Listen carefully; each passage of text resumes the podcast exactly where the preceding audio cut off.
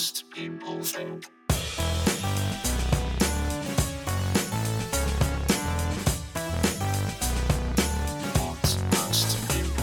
Hello and welcome to episode 43 of What Most People Think. Oh, in it hot, in it hot, hey, oh, it's too hot. That sun is hot. Yeah, the sun is always hot. I mean, the sun has made a career out of being pretty fucking hot. Why do British people? We're always. We're always surprised, aren't we, by heat? It doesn't matter how many days we've seen it coming up on the weather forecast or a little Yahoo thing on our phones. The day that it is actually properly hot, we're like, oh, that's, that's fucking hot. It's too hot. It's a different kind of heat. It's a very different. When you go abroad, it's a it's a drier heat, and we have no qualms about you know coming out with the exact same cliches that we come out with every year. It's you know it's just I don't mind it. It's the humidity. Oh yeah, it's the humidity. And yeah, everyone that speaks about heat does sound like my mum. How are you? How are you in this crazy summer of ours where everyone's kicking off? Everyone's kicking off. The behavioural scientist said it would come, but you know, you got people jumping off the pier at Bournemouth Beach. You got fucking like block parties turning into riots in Brixton, statue defenders, people flying banners. It is, it's a bit mental. But you know, let's just bear in mind that when I say mental, I mean I've seen a few clips online. When I go and walk my dog, it's not that mental. Um, oh, but apparently you can't say that, you know, because Jess Phillips tried to say that that uh, that don't get too upset about you know riots because when you look outside your window, it's mostly all right. And people say, "Sorry, Jess, stop gaslighting our lived experience of this chaos." Um, welcome to the show. This is called What Most People Think, which is uh, I myself am a disgusting, filthy, selfish, evil, heartless Tory and uh, a racist, stupid, ignorant Brexit voter depending on who you speak to. And the, the point of the show is we just look at current issues and just try and do what, you know, what Keir Starmer's trying to do uh, is try and find what is the centre ground of British politics? What is the most common view? Um, I'll explain. Uh, we do a thing called a cuss count every week. My good friend David Domain, as well as uh, chatting with me about a few issues of the week, he, he updates me on how much I've been swearing. It's just become a thing of interest in itself. So we'll give you the rundown of uh, episode 42. It was two arses, two arse, one batshit, 12 fucks, one fucked, 19 fuckings. So the fuckings are here to stay, it seems. I think that the fuckings are the new normal of swearing. Uh, one piss, three shits, one shitty, one twats, and a wanker. Um, so yeah, I, I think that, that obviously we're living through a tenser time. If, if we were to go back for any swearing enthusiasts, if you go through the beginning of lockdown when everything seemed a little bit more scary but easy to understand, the swearing had, had gone down notably. We were in single figures across the board. But uh, 19 fuckings is a good way to calibrate the mood as a country as any. I welcome also uh, my patrons here, the people that help keep the podcast weekly and ad free. And VIP patrons get a guaranteed mention at the start of the show. So I always mention new ones, and it is Rob Keeley. And yeah, just Rob Keeley this week, uh, VIP patrons, and there's certain benefits that go with that. If you're interested in supporting the podcast, we had our first ever Patreon only podcast this week. And look, I've still got a full length podcast out on the Friday. So I'm aware that what happened, people get the ump, don't they? If I do a Patreon only podcast one, they go, "Oh right, you've monetized it, you cynical bastard." And so I've deliberately made this week's podcast longer. This is the kind of way I'm motivated. Yeah, I've deliberately done that just to prove you wrong. I've given you something that you might want.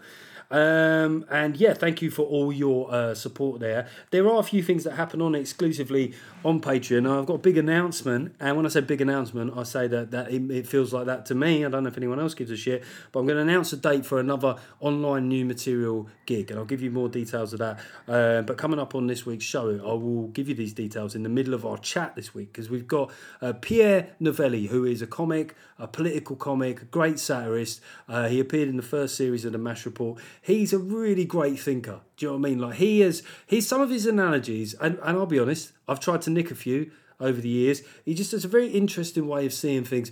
But he's he's on the left, but he's not on the preachy left, and that's what draws me to him. I think he's a it's a unique thing at the moment. A lot of comedy on the left can come across as quite moral and quite preachy and quite bombastic, but he's very considered and very accepting of other opinions. So I thought he'd be a great guest, and we had a really interesting chat and got into a lot of issues of day, including the sacking of Good Morning, Mrs. Long Bailey, who you know, did the usual thing in Labour. You're just like, oh yeah, I've read an article with some really controversial stuff in, but uh, it doesn't seem controversial to me. I'll just retweet it.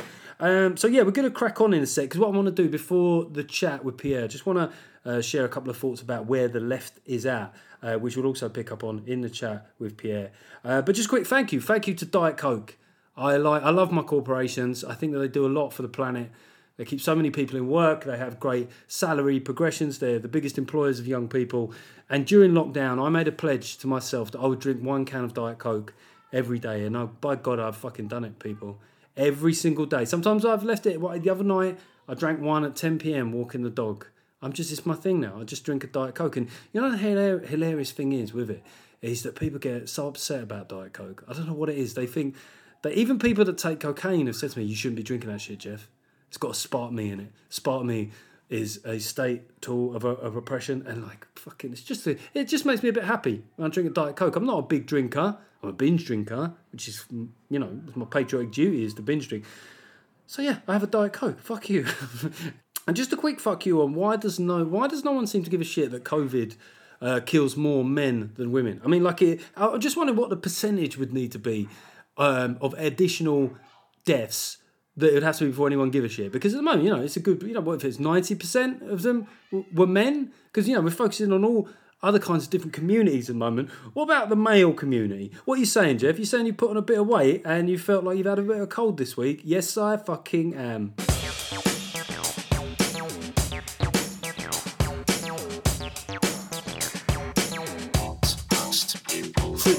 That I was already going to have today about what's going on with the left. What's going on with the left? Or, you know, it depends on how you say it. What is going on with the left? But uh, I was going to talk about how, you know, Starmer has started well, certainly in the Commons. He hasn't really given any ideas of what he would do, but he certainly asked some good forensic questions. And then as, you know, as I was, uh, as I was getting ready to do this podcast, Rebecca Long Bailey sacked, uh, as I mentioned, for this article that she retweeted.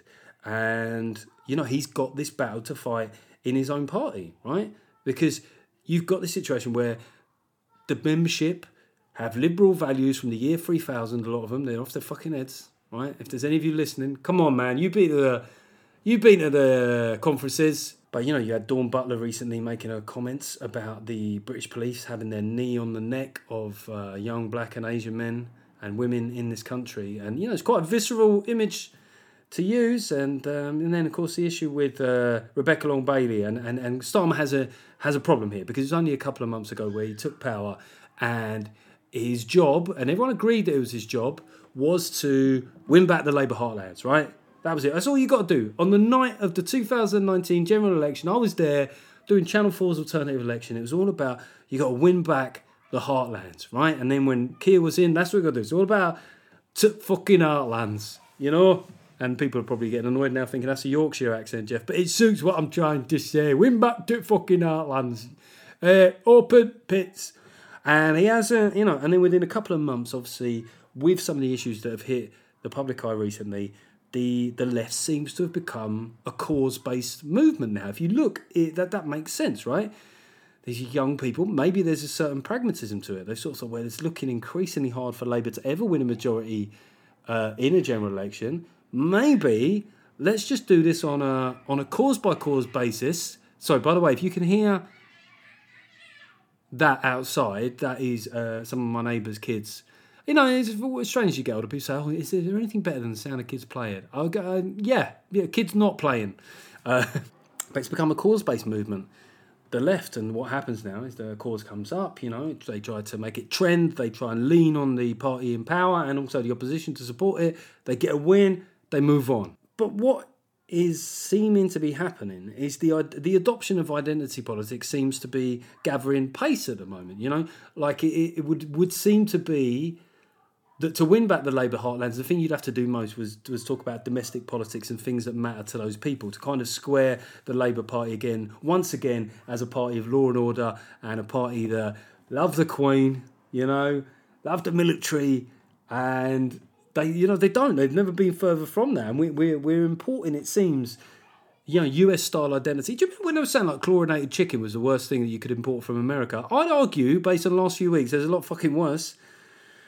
and you know they seem to have very little to say about things. You know, the terror attack. Do you remember that? You know, ages ago. Oh yeah, sorry, that was last Saturday. That was last Saturday. There's three people stabbed to death in Reading, and there's been precious little said about it on the left. We've had more said about a fucking someone flying a banner. We're still having the the kneeling at the football. Fair enough, you know, like collectively, football's decided to support Black Lives Matter, but we, we didn't we didn't have a minute's silence, as far as I know, for the terror attack, and that just seems like it seems to lack balance. That's the main thing, right? It seems to on the left there seems to be an imbalance in the pro to the things that they give a shit about and the things that they don't give a shit about. There was a time, not so long ago, when a terrorist attack against an apparently group of gay men would have been the first up the list. You know, gay men, uh, very protected identity. You know, gay men and, and the left, right? It's like uh, they go together, like you know, gay men and the left. And I think the the thing about the far right, maybe this is the point I'm getting to, is that fair enough. If if the young left as a movement have sort of said, well, we haven't known uh, a Labour government in our lifetime. It seems like it's impossible now. We're just going to go to a cause by cause basis. There is, grudgingly, a certain common sense about that. What I think is a problem at the moment is you look at these twats on the far right. Okay, you look at these people that want to stir hatred and want to, you know, fake photos and videos to get people even angrier. All they need, right? All these people need is a narrative. And the easiest narrative of all to give the far right is when you deploy double standards or when things happen that you technically should give a shit about, but you gloss over because you've got your own pet interests which aren't balanced out with the interests of the wider country. Okay, uh, welcome to the podcast for the first time, Mr. Pierre Novellie. Hello, Pierre. Hi Geoff, how are you doing? You, I should say, you're down the line here, which is my way of excusing the fact I'm doing this over Zoom, and I, I haven't looked into ways of doing it better than just having the volume coming out of my laptop. I think there's some fancy websites you can synchronize things on and stuff, but uh, I'm 43, Yeah. mate. I'm 43. The good thing is, is that one of the problems I've had is that some of the people sound a bit tinny, but you are naturally got quite a bassy voice. So I think you've done some of the graphic equalisation for me here. oh, nice, yeah, cut a bit of uh, cut a bit of editing work out of it. Yeah, well, I, I sort of sound like I'm flirting already, don't I? Like you, you, on the other hand, you've got a really lovely bassy. You're tall, you know. You're what a- you're you're what a man should be. So, just just quickly, obviously, I think you know some people are interested in what's been happening with comedians in lockdown. Have you done any of your online gigs at all? Have you flexed your muscles that way? I haven't I haven't done an o- online gigs. I've done some streaming stuff, and I've kept on with podcasting, but I haven't done a, a Zoom gig yet. Yeah, I did feared- one. I did one for the Patreons, which I, I like to use any excuse to bring up just to remind people that there will be another gig soon and they can be part of that action. But I, it was better than I thought, and um, I just I did it sat down. I think I think the key is to take the stakes out of it because uh, if you're sort of standing up and wearing a suit, I think it just feels a bit sad. It feels like um, you know one of those blokes back in the day when they had like recessions and depressions that carried on going to work just because he couldn't bring himself to let his wife know that he was just sitting on a fucking bench. So we worked together um, uh, on the mash reports, just to give people like a bit of a steer. So your kind of uh, political orientation, where I've got an idea of where you are on the political spectrum, but I'm not entirely sure. Um, so I would say just the, the, if if it's going to be like a generic uh, summation, uh, kind of just left of center progressive, but not not uh, not a Corbyn voter No. um, either. So that kind of slightly uh, slightly tricky. Is this a very lib, lib dem way of saying lib dem? Uh, well, that's the problem is that I'm I'm intermittently more in favor of state solutions than the Lib Dems, but I do think Yeah. we should legalize weed. So you know. Yeah. I mean, look, let's be honest. I'd say state solutions currently a lot more likely than legalizing weed. Yes, I think that uh, the only way that they're going to legalize weed now is if it became, I don't know, it was pitched to some kind of uh, British underdog cottage industry. Yeah, or it could cure COVID, which Yes, there's a yes, chance. yes. That would be the only way. Why is that? Do you think? I, I've often thought Is it that just the Brits are just a bit too immature? Because what will happen is the first politician or prime minister to, to even even sort of broach the subject is going to have a joint photoshopped onto their hand, and they'll be on the front page of the Sun. That is, Yeah, yeah. and they'll they'll have like a word like bifta or roach or something like inserted into their name as a pun. yeah, it'll be a uh, really bad pun as well, like Boris Johnson. Or, Yeah, uh. yeah, yeah, yeah. Rasta Sunak. Yeah, exactly. It would always be something a bit not a naff like that. But I don't know. It's strange because, in in theory, a lot of people who are, are currently in power should be in favor of it in terms of their favorite topics of personal responsibility. yeah, and it's something you can tax the hell out of and it is one of the few recreational drugs that makes people sit quietly at home well, we could do with some of that right now with some of the current. that's how it cures coronavirus everyone's too stoned to get up off the couch It just turns everyone into fucking hermits. yeah exactly We've There cured coronavirus. Everyone's too scared to leave the house. There was uh, some talk that apparently tobacco, like they're finding that, that people who smoke tobacco were more resistant to COVID, which was kind of counterintuitive. Yeah i mean uh, they, it's interesting that they were very worried about smokers and asthmatics um, and not initially so much about diabetics but it's way more diabetics have been dying smokers have got quite good outcomes Do you think it's because smokers weird. are always got like smoke bubbling? It's like um, it's like some sort of protection. They've always got stuff in their lungs. It's got to get past that. Yeah, well, I mean, if it, if it lives in the, the alveoli or whatever, the little sacs, Yeah. then if the sacs are already full of tar, there's nowhere for it to go, I suppose. But that is just the kind of belligerent philosophy that a smoker is always on the lookout for. See, see, not only are we propping up the country, we know what we were doing. Yeah, it would be a Bill Hicks bit if he was alive. Yeah, it's been a while, but I think he is finally um, validated. And I've always enjoyed your take on politics. I particularly remember that bit you did on the Thanks, the uh, Mash report, which was about Syria, and I remember Yeah. that the angle of it was was how can I not give a shit about Syria? And it was you were talking to various kind of learned people, but the angle was that you just didn't want to think about it because it was too scary and upsetting. And I thought that where I knew that you were left of centre, but I thought what was different there was you weren't trying to take a morally high status thing. You were sort of thinking, this is how people think. You know, this is this is a more honest appraisal of, of where Yeah. we're at. And I would say that currently, you know, with left wing political comedy, that's quite rare on your side of defence, if you know what I mean. Yeah, well, I mean, my, my line of thought was that we, we're determined not to do anything.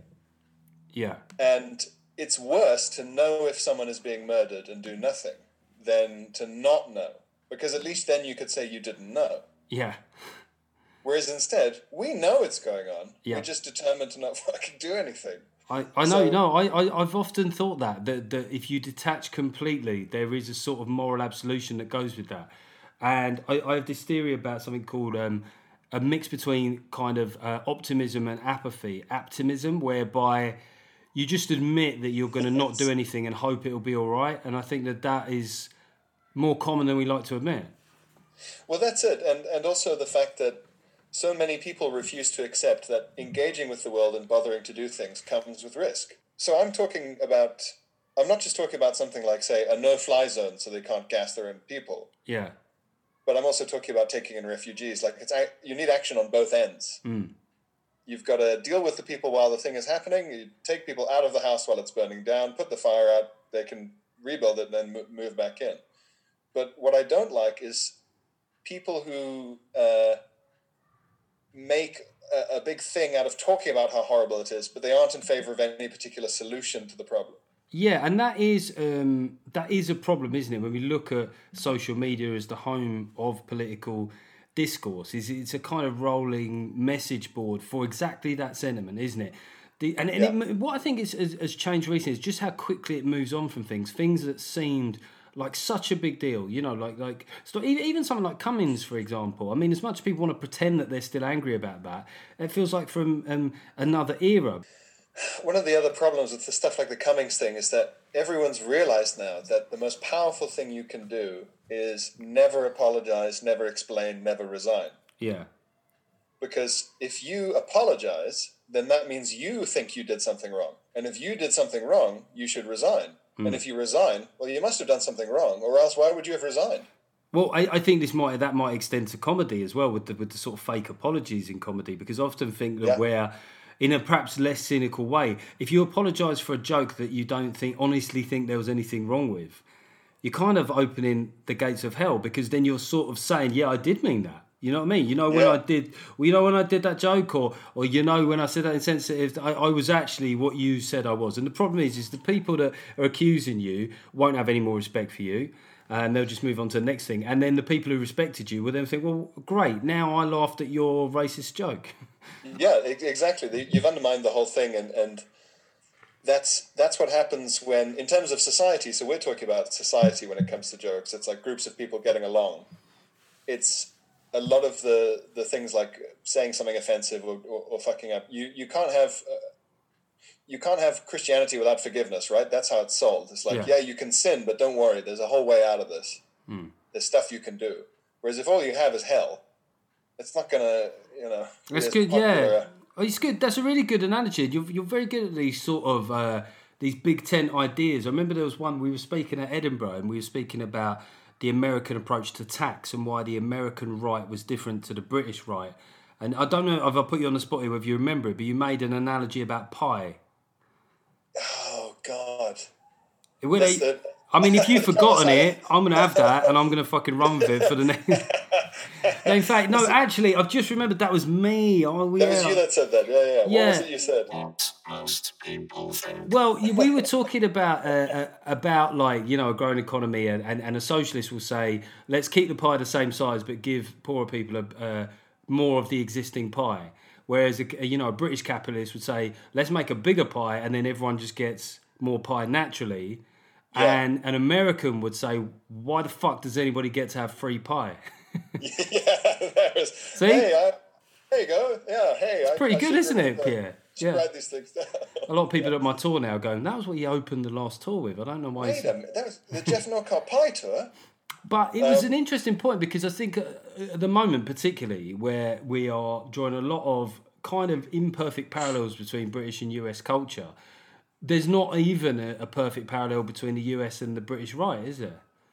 No, I mean the U.S. right is is is so different. I mean, we're getting bits of it bleeding over into the, the British conservative culture, not least because the Tory party seems to send a lot of its interns over to the RNC and stuff to do, yeah. pick up the, the latest tricks or whatever.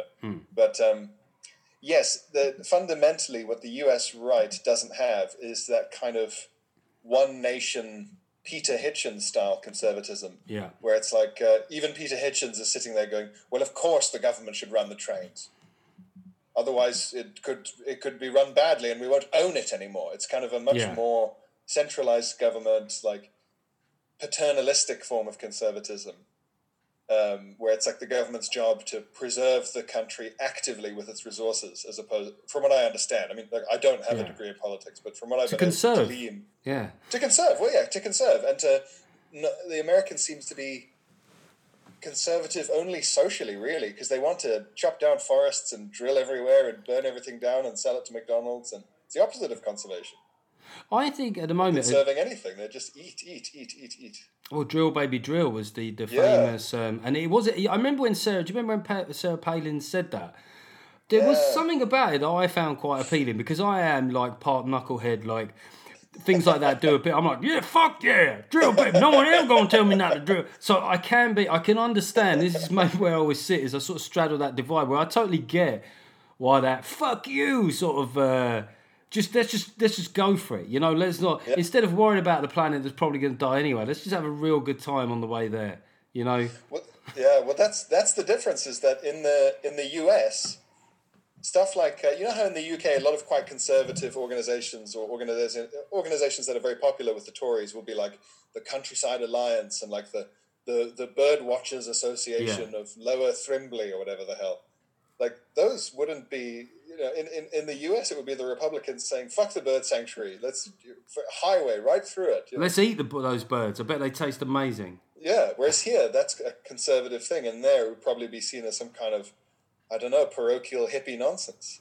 Speaking of parochial hippie nonsense and Twitter, um, I, I, I was thinking about this week about about like uh, where uh, you know I opened the show talking about it, but about where the left i- is at, and the, Yeah. it seems to be becoming a, a cause based movement now. I think. Um, rather, it, there doesn't seem to be like a realistic play to the idea that they could ever win a majority, and it's now like a, a, a movement and a pressure group. Is that is that real? Is that just pragmatic? I don't, I don't know if there's a certain sense in it. Well, what's interesting is that um, you must you must know. Um, uh, I was talking about exactly this with Alex Kealy, who's Yes, uh, yeah, very good, very smart good. guy, very funny.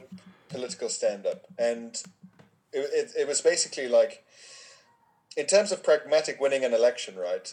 If Labour want to win the next election, not and not win anything in Scotland, if they want to ignore Scotland and win the next election, they need to also take Rees Mogg's seat. Like that's how much they Yeah, need to cut into. North Somerset. Yeah, yeah. Good luck, Uh, Labour. yeah, yeah. But here's the thing, right? So on Yeah. one end of it, you have all the uh, cause-based stuff, the activism, and so on, which doesn't even try or think about elections. Uh, whereas on the other side of it, Keir Starmer on Victory in Europe Day was on the front page of the Daily Telegraph, Yeah. accusing the government of fucking over pensioners. yeah, I mean, that's on target for for for that kind of uh, a, a floating voter or voter that you need to win over. And in theory, the cause-based stuff on the left could just be like UKIP. UKIP didn't win shit, but they've changed the entire course of British 21st century history. yeah, yeah. That's yeah. I mean, it's a really good point, and and and maybe because we always write off these left wing activists as being a bit deluded, and a bit stupid, but they've sort of seen through social media that they can push around the establishment because corporate policy and governments are just for whatever reason terrified of trending in this tiny echo chamber. But the, the main thing to remember is that regardless of the truth of the matter, in any case, if you if you take uh, uh, uh, two groups and one group is suggesting something like, you know, uh, cancel the army, there won't be an army ever again.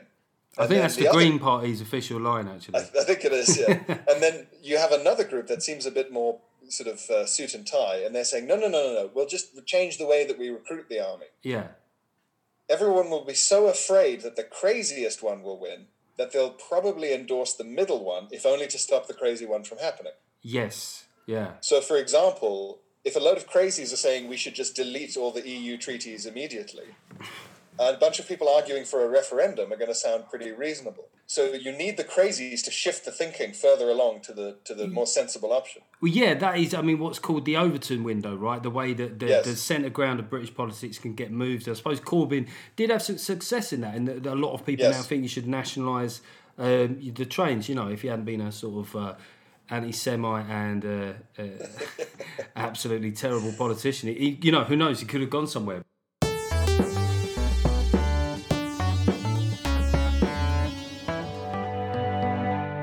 So just a quick uh, hype here. First up, saying uh, hello to some of my five pound Patreons: uh, Usman Qayyum, Danny Bushell, and Julian Smart. And I hope you enjoyed the uh, the one off Patreon only. It was not one off. I might do it again. Uh, it was fun to do. So speaking of benefits, being on Patreon, like the odd uh, Patreon only episode of the podcast might drop.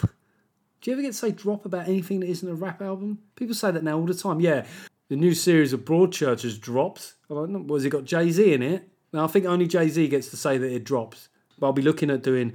I'm gonna do another online new material gig, and that is gonna be next Friday. I'm announcing it now, like it's a big deal to fucking anyone other than me. But I, I don't get out much at the moment. I'm doing a new material gig. I, I better write some new material. That'd be one sensible way to approach this. But yeah, the 3rd of July. And as before, it will be automatic access to front row for VIP £10 patrons. That means that you get to actually sit. I can see you, you can see me, we can chat to each other. All £5 patrons will be able to watch the gig. And then I'll pick 15, possibly based on uh, my hosting thing, I might be able to pick a few more than 15 but as a minimum, I'll pick 15 of the £3 patrons, and you can see a man sitting in his house, desperate for a- approval.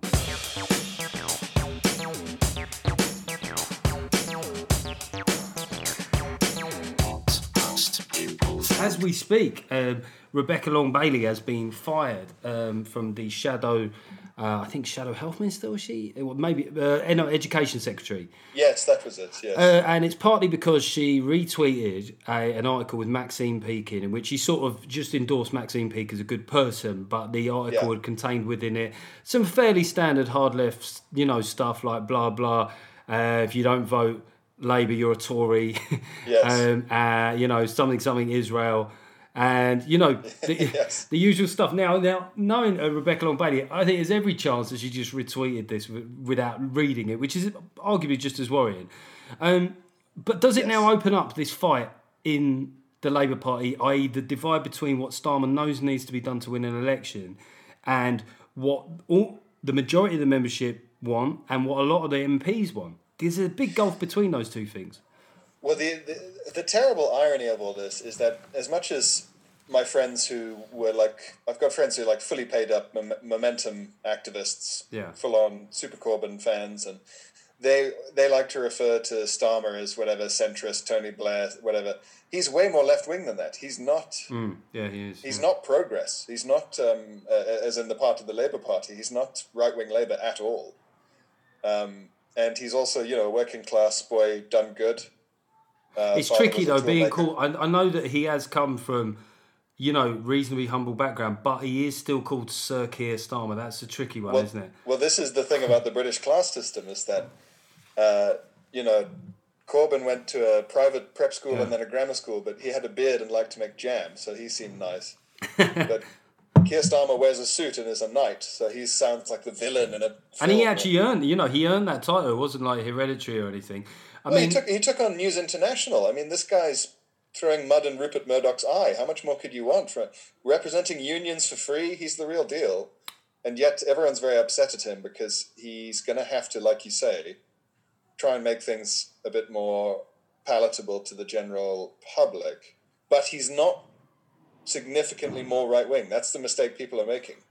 but he looks right wing, Pierre. This is He how the left wing works. yes. That's that's not an argument. How dare you? He His stage seems. persona looks right wing. Look at his hair. He's got right wing hair. He's got. that is, to be fair, that is right wing. He's got Republican hair. It's even worse than that. This is, you know, this is, this is a, a, a you know, a probably this this chasm. And I, I did think, and, and I've, I've I've variously lost faith with this too. You know, you make a bold political prediction. They're very easy to make. Usually, people forget them. But when when um, the Brexit referendum result happened, I I said that I, I think in the long term the Labour Party are going to split, and then for a long time it seemed like the opposite that it would tear apart the Tory Party. But the Tory Party's love of power can trump most things in the end, right? They eventually will get back together. I, ju- I just don't see how it can hold because, like, the moment you know someone like Starmer tries to take a more sensible line, you know, you get the divisions. But then if you err back towards a very left wing character, then they're not electable. It just I don't know if that'll ever fix itself. I think um, one of the things that's going to change and help make Starmer's job a lot easier is that a lot of the hard left people want him to have like big government policies, right? And they'll be annoyed if he starts doing things like, "Oh, we'll outsource that to you know Capita or whoever," because that's what Tony Blair did, and blah blah blah. And it's not it's private companies making money. It's not the government. It's not the state. However, because of coronavirus, we've just had an in practice demonstration of everyone in the country either seeing big state power work beautifully hmm. or not be like- the state not being powerful enough. We've had cases where the public are desperately demanding enormous state intervention, huge government salaries magicked out of nowhere for people while they can't work. Essentially, just centralized big state power, and everyone's hmm. gone, oh, we've been told since the 70s that this just leads to corpses in the street, but it turns out it led to a few grand in my bank account while I'm unemployed. Well, it does seem does- it could lead to a few cars on fire, but that is a slightly separate issue. Yes, well, it's probably it's probably better for the environment to burn them now than let them keep going. It- well, but where you know where this power that's got through social media, people are used to now getting victories on things. You know, if you can get things to, there was a period actually where not many issues came out of Twitter. Like Me Too is a good example of something that worked very well, and then there's a period where not many things came out. But now recently, there's been a real glut of things that have come off social media. One of the issues is that there's a real lack of overall consent for these things. So, you know, like I think what 13% of the country have got a Twitter account. a much smaller percentage of those are active, and a much smaller percentage still are involved in discourse. So this we're in a strange time where a Brexit referendum that really did have you know huge engagement and an actual democratic mandate was you know not accepted widely for quite a long time, and whereas ideas that crop up on social media can quickly become you know policy quite quickly. Is there an issue with like consent here, like popular a- consent? there's also a problem where so there's there's if, if an issue pops up on social media and that's how we hear about it there's two different kinds so there's the kind that pops up on social media just because it's some new thing from social media Yeah, and it's maybe brand new or flimsy or it hasn't been researched uh, sometimes it pops up on social media because it is researched and it has been you know based on serious uh, you know academic work and whatever but it hasn't got the airtime. It just happens to have spread more easily through social media than it could have before social media because who sends that email on you know? Uh, so there's two different kinds. I'm generally speaking i think you and i because you and i if, if twitter is a bubble you and i are in it. Yeah, and so we also think that these things become policy or are big and important. And we're also wrong from within the bubble in that. Hmm. So when something does become policy, often it's something that that person was thinking anyway, and they've used Twitter as an excuse. But Twitter didn't make them. but at least we're part of the di- the dialogue. I think that sometimes things will arrive at the general population, and maybe I am thinking more. Perhaps maybe not policy as such, but but debates. You know, like around Oh, yeah. trans issues and stuff like that. It arrives at the general public, having been the subject of furious debate online, and yet a lot of the concepts are very new to. Oh, that's definitely true. Yes, I mean, like you know, just say men can have babies like that to most of the Yeah. population. They're like, "What the fuck are you talking about?" Like, Well, this is well. That's definitely true. And I, I was talking with a friend of mine the other day, and I was saying that most of these concepts, or or like new terminology for stuff, like acceptable academic terms yeah, uh, for different groups and things like that, they start in academia. That's where they're invented or where they're debated and discussed. And then I think the next place they seem to go down from academia is into the arts, you know, into our industry, because everyone sort of goes, "Oh no, that's the new way to do this and do that." Well, we love we love a buzzword like gaslighting, like the the proliferation of gaslighting. It just feels like a cool word to say. It's like systemic at the moment. Yes, and um, It makes you sound smart, doesn't it? Yeah, and a lot of it's not gaslighting is is a very important concept, but people tend to use it just to mean general uh, manipulation, whereas Yeah. it's supposed to be manipulation of the idea of reality. Yeah, you. It mean- it means like you don't. I've said something you don't agree with me, and therefore you're gaslighting me. And, and it Yes. just for some reason it, it sounds more worse than straight up manipulation. Well, the, yeah, I mean, I mean, I, th- I think that is true in the sense that I mean, when I speak to people, friends of mine who do you know normal jobs and live norm normal lives, they don't they're not a comedian. They don't hang out with crazy crazy joke tellers at, late at night on weekdays and things. They have to get up in the morning and so on.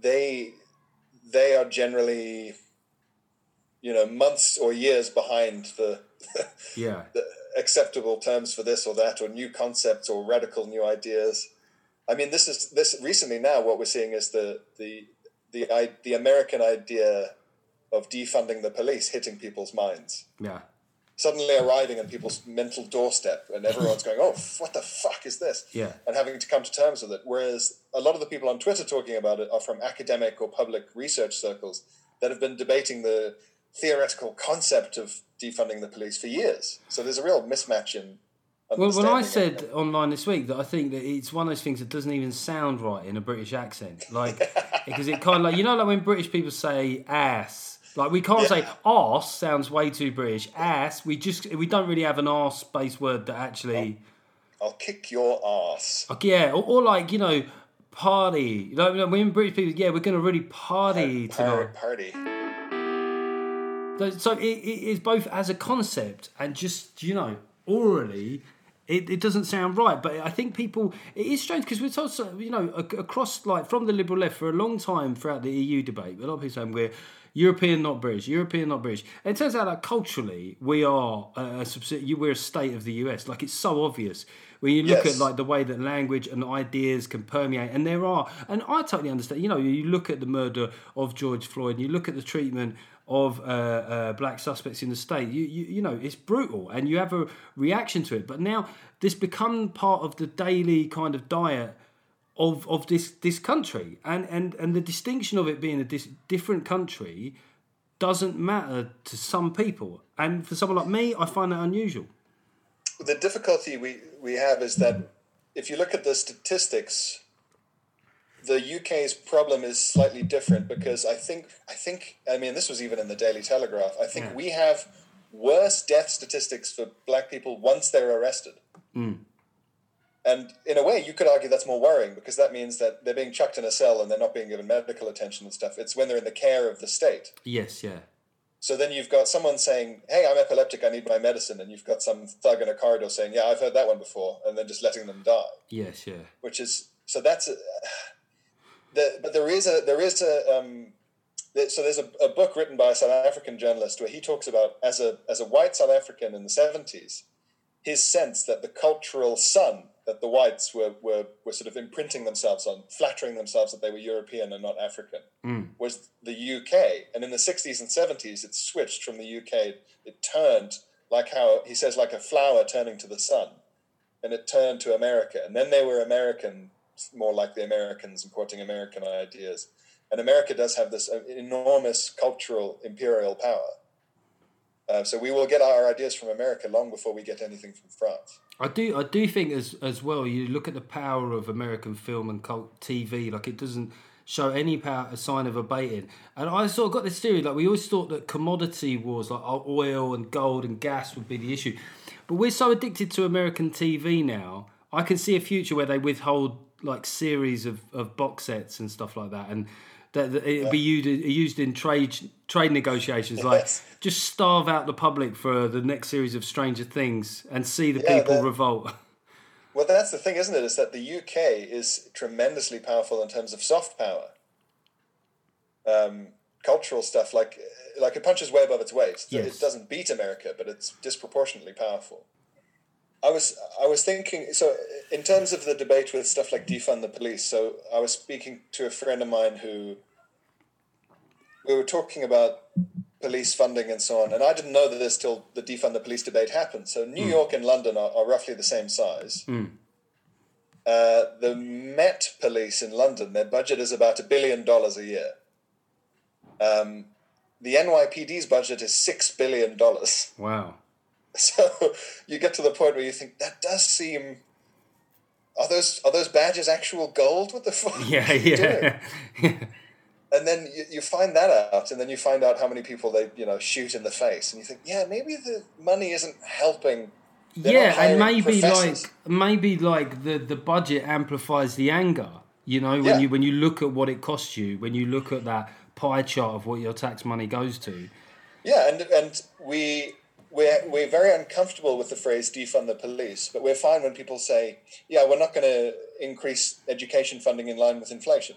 But that's austerity, my dear boy. That's different. I mean, that's for, I'm comfortable with that. well, this is the interesting thing is Yeah. so if you look at the LAPD in Los Angeles, they have had their budget increased by something like seven percent a year every year for more than a decade. I mean, enormous. They've never stopped being funded, double inflation rates. Yeah. Just huge, huge, huge. but there is a limit on that, and I think with the with the It's, a, it's an election winner. It's an election winner. With with the NYPD as well. I mean, there was that period when we were younger, where New York was the murder capital of the world, and it really isn't now. But it, it's amazing sometimes how things just go unchallenged. So it may be that they're. Where is the murder capital of the world right now? I think. I mean, it's, not like European city of culture. I mean, you don't bid for it by just like just knocking I- off loads of tramps.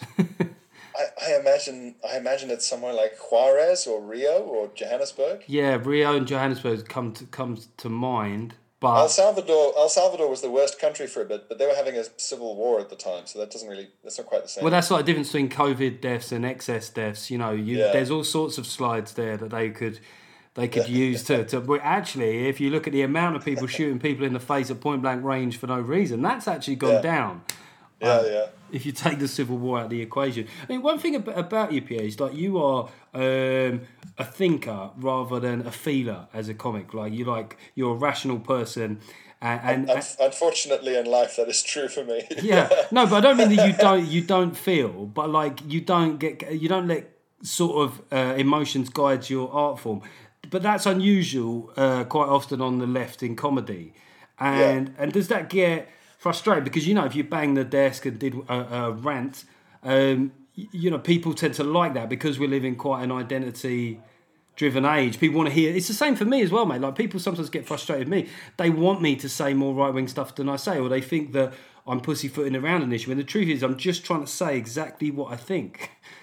Well, that's the problem. Is that if, if they want some kind of cathartic, uh, uh, rabble rousing, you know, like a end of a movie thing, then I mean, you can get that. You can buy that in the in the entertainment marketplace. But the very fact it's being sold to you as entertainment should let you know just how much use it is. Yes, well, that's interesting. You make the so you see like that kind of stand up as, It's all entertainment. It's all entertainment. yeah. I mean, let's like like, how how well do you think the punk rock movement did at preventing Reagan and Thatcher? Well, yeah, and they, it is that weird. Do you, remember, do you have you seen the Batman Lego movie? Sorry, slight like sideways thing. Yeah. So you know that they they acknowledge him and Joker acknowledge their complicity. I think that there was such Yeah, a truth at the heart of that, and we all have to admit is that every day, particularly like. You know, I do the outrage thing sometimes because I do get, especially in the morning, I get fucking outraged in the morning. By the by lunchtime, I can see the same story and not give a shit. um, And and look, there, there's a time for sides. I mean, you know, 1939 to 1945 was a time for sides. Let's Yeah. make no bones about that. Um, there's a yeah, you mean where- against the obvious fascist Winston Churchill, right? well, yes, it, it, indeed. Um, yes, so there is a time for sides. A time does have to come where you where you where you you don't take it anymore and you make no make make no provisions for the for the enemy that kind of thing. But the, one of the problems is that fundamentally anything other than a rant isn't as satisfying. And if they wanted the data, they could probably find someone with the data who in, in, that's what journalists used to be for, and now it's kind of comedians like like John Oliver's show last week tonight is half really good investigative journalism. Hmm. Because we've reached this point where co- political comedy has also got to have this almost bringing the facts to your attention sort of aspect, which used to be Bremner, Bird, and Fortune and nothing else, and no one watched it. Yeah. Well, it's a kind of e- ego in a way that my my view with it always was like, do I have a good point? If I feel like I've got a good point, I'll work hard enough to get a good joke that allows me to say the point. But if I don't have, you know, if the point's really good, the joke could get away with being not quite as amazing, and vice versa. But if I don't, if it's just a point, I wouldn't say Yeah. it. And I wonder sometimes maybe that's helping me out. Maybe my shows would be more satisfying as an hour if I went there. But I have a problem, and I don't know if you share this, taking moral stances. I just think I just don't think anybody in the world wants to hear from that from me. It's not. I'm, I'm an individual first and foremost. So that's not how I see the world. So when you know when things come up on Twitter, whether it be about you know sexual harassment in the workplace or whether it is about taking the knee and stuff like that, I just don't chip in because I think well, I just it feels bizarre to me. I don't know where you stand on that sort of thing. Not those issues, but taking moral stances. Well, I mean, there is there is a lot of truth in the idea of I'm uh, I'm not the spokesperson for whatever this is. Yeah. So yeah, retweets sure, but I don't need to put out a statement. I'm a clown. I'm an unemployed clown. Well, this is what, yeah, it's just statements, I suppose. Because every once in a while, I, I, I'll see something that I think is cl- close enough to the way that I would express something, or, you know, and I'll, I'll re- retweet that. Um, Or, or I, one of the ways I like doing is a podcast because I always think at least if someone's going to bend me out of context, they've got to really put in the work. Like they've got to download it first, and then and then they've got to willfully misconstrue my tone. Whereas tweets, uh, you know, it just it, the the the import as well the importance of them, given that they're things that we often think of while we're having a shit. Yeah. Like the fact that you could lose your job, like seems bizarre because you know there are these throwaway thoughts where sometimes you don't really think about like the wider. You go blah blah blah blah blah. There you go, and and they held up as these tomes, like this this kind of like Yeah. mission Well, statement. It's, it's also the difference in like um, so we haven't kind of collectively decided what the internet is, right? So is the internet your toilet, like your front room, or is it the town square?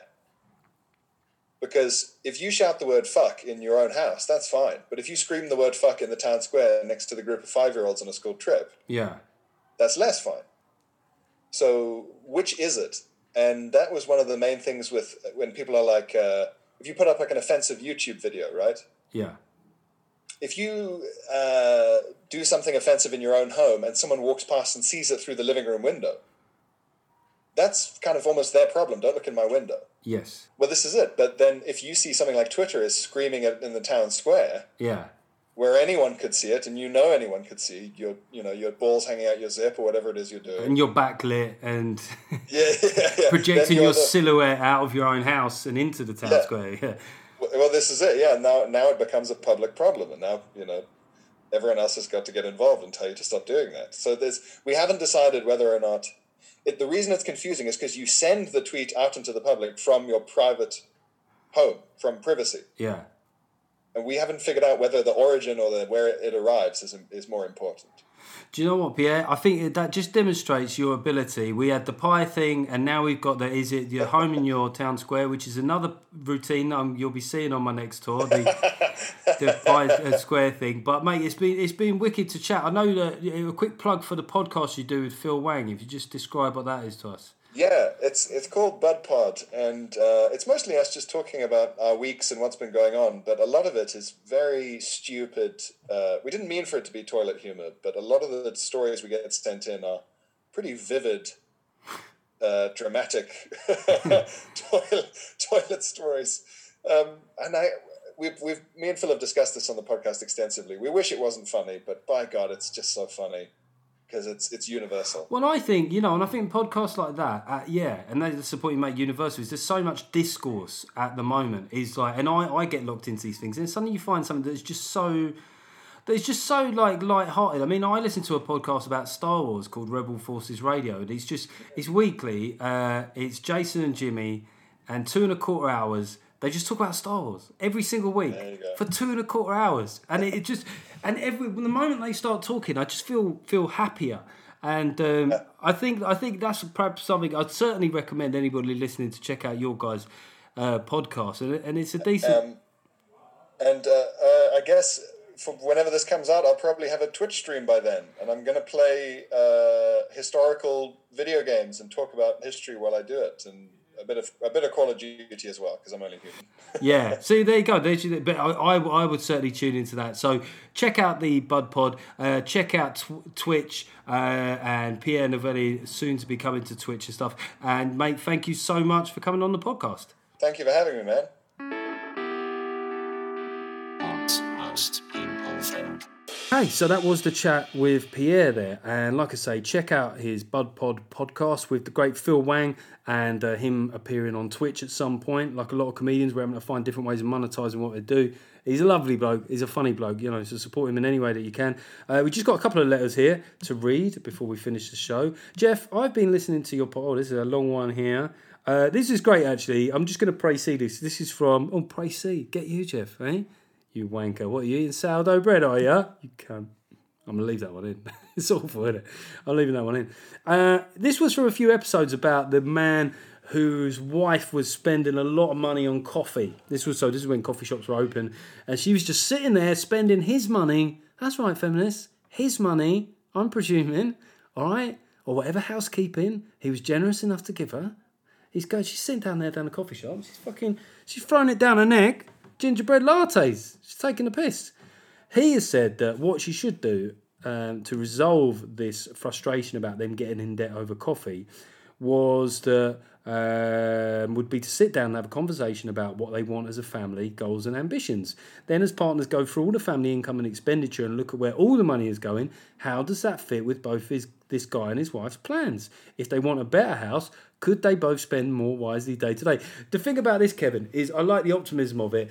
I think women are so smart that about you know halfway in the second paragraph of that, women have clocked exactly what you're doing and are already narrowing the eyes, you know, moving the neck to the side a little bit, and realizing that they are being policed or gaslit. They're having their money. They're being gaslighted by money. So I think that maybe maybe you pulled that off at your end, Kev. Maybe you run a fucking tight ship with you and your lovely wife there. Or maybe you're just naturally both reasonable people. And maybe I am a, a steaming misogynist. But um, as he admits, Kevin, you know, when they have that chat, it could be a double edged sword for some men who don't want to account for their own expenditure. Yeah, I know that. I know all about that, Kevin. What the blokes, the stuff comes through on the credit card. Happy Times Incorporated. I think we all know what that means. What most people think. Um, so we're just doing one more letter here because this is already a long one. Eh? That's what she said. Uh, so I got a letter from a lovely letter from Katrina here, but she's one of these people that feels like government aren't unlocking fast enough, and there's a lot of people that feel this way. We've sort of got. Well, I'll read out what Katrina says first. She said, "I'm uh, uncomfortable with the idea that government can continue to dictate who I'm allowed to see and invite into my own home." Right? I think that that's been lost in here, isn't it? We've we've got used to the new normal of governments kind of policing very private things. This has never been the domain of government before. In your house you can allow one uh, parent who can piss but not shit only on a Monday and a Wednesday before 4 pm. They must speak whilst facing the other way and drinking from a vacuum. I mean, like, who the fuck are you? I didn't elect you to become a fucking doorman for, for the nightclub that is my house. Yeah? I, I this is this is a stretch, and, and then the people that kind of like feel risk averse around coronavirus, and the people that wanted lockdown to continue well into September, they don't understand that this is already like a fundamental imposition on people's liberties. I know that there is a you know there is health considerations for the country, but there's also liberty in there somewhere. Remember that good old fashioned liberty. I feel like Natalie Portman in um, Revenge of the Sith when when these lockdown was originally announced and everyone seemed delighted about it. I felt like her when uh, Senate Chancellor Palpatine takes emergency powers in the Senate, and then she delivers that terrible line. So this is how liberty dies, to thunderous applause. Okay, so that is the podcast for this week. It just remains for us to do say hello to a couple of three pound patrons. We've got Lucy Jones, Chris Osman, and Richard Burbage. Burbage, that's a cool name. Burbage, god damn it. He sounds like a character out of Dad's Army, doesn't he? Burbage! What you been doing, mate? Oh, I don't know, Mr. Mainwaring. I was just stuck in the cupboard. God damn it, Burbage, the Germans will be along any minute. Um, right, just a review, couple of reviews here. One from Hendon Steve. I feel like I know how to do Hendon Steve. Uh, not Hendon Steve, Hendon Steve. Uh, just listen to episode 42. You're on fire, mate. Funny, honest, self deprecating, and serious, all mixed in together. A brilliant, light-hearted escape from the tidal wave of woke speak. I actually prefer the episodes when you don't interview someone, as you have plenty of say all by yourself. Well, I just realised I disappointed you this week, Steve. It was a bad week to read out that review, but I, I tried to bookend it with a bit of politics at the start and the letters at the end to keep everybody happy. Is everybody happy? I'll miss approval. I won't lie. Um, so this is from a Sunderland fan. This is SAFC, so that would be Sunderland, right? Um, the the line that sums up our age. So it's a five star review. Just a reminder, I always read out the five stars. I was talking about Sadiq Khan, and I said he's a Twitter politician in a Twitter city. I've got to do this in a Geordie accent. Sorry, a Mackem accent. I'm just losing people. Like I lost the black cab drivers the other week. Uh, he's a Twitter politician in a Twitter city. Could I suggest a UK wide leaflet drop? I don't know where this accent's going. This is the worst. I should normally able to do this accent. Could I suggest a UK wide leaflet drop of this statement to try and hammer home to the Twitterati twats that an ill informed opinion doesn't become the truth just because it's been retweeted, retweeted by 10 of your equally ill informed mates? See, that's the way you get the Geordie accent. Mates. Amazing. Your mates retweeted Strangely, a very modern word is a good way to get a hook on the Geordie accent. Retweet it. Retweet it. Retweet. Ah, fuck it. Anyway, I'll see you next week. What most people think.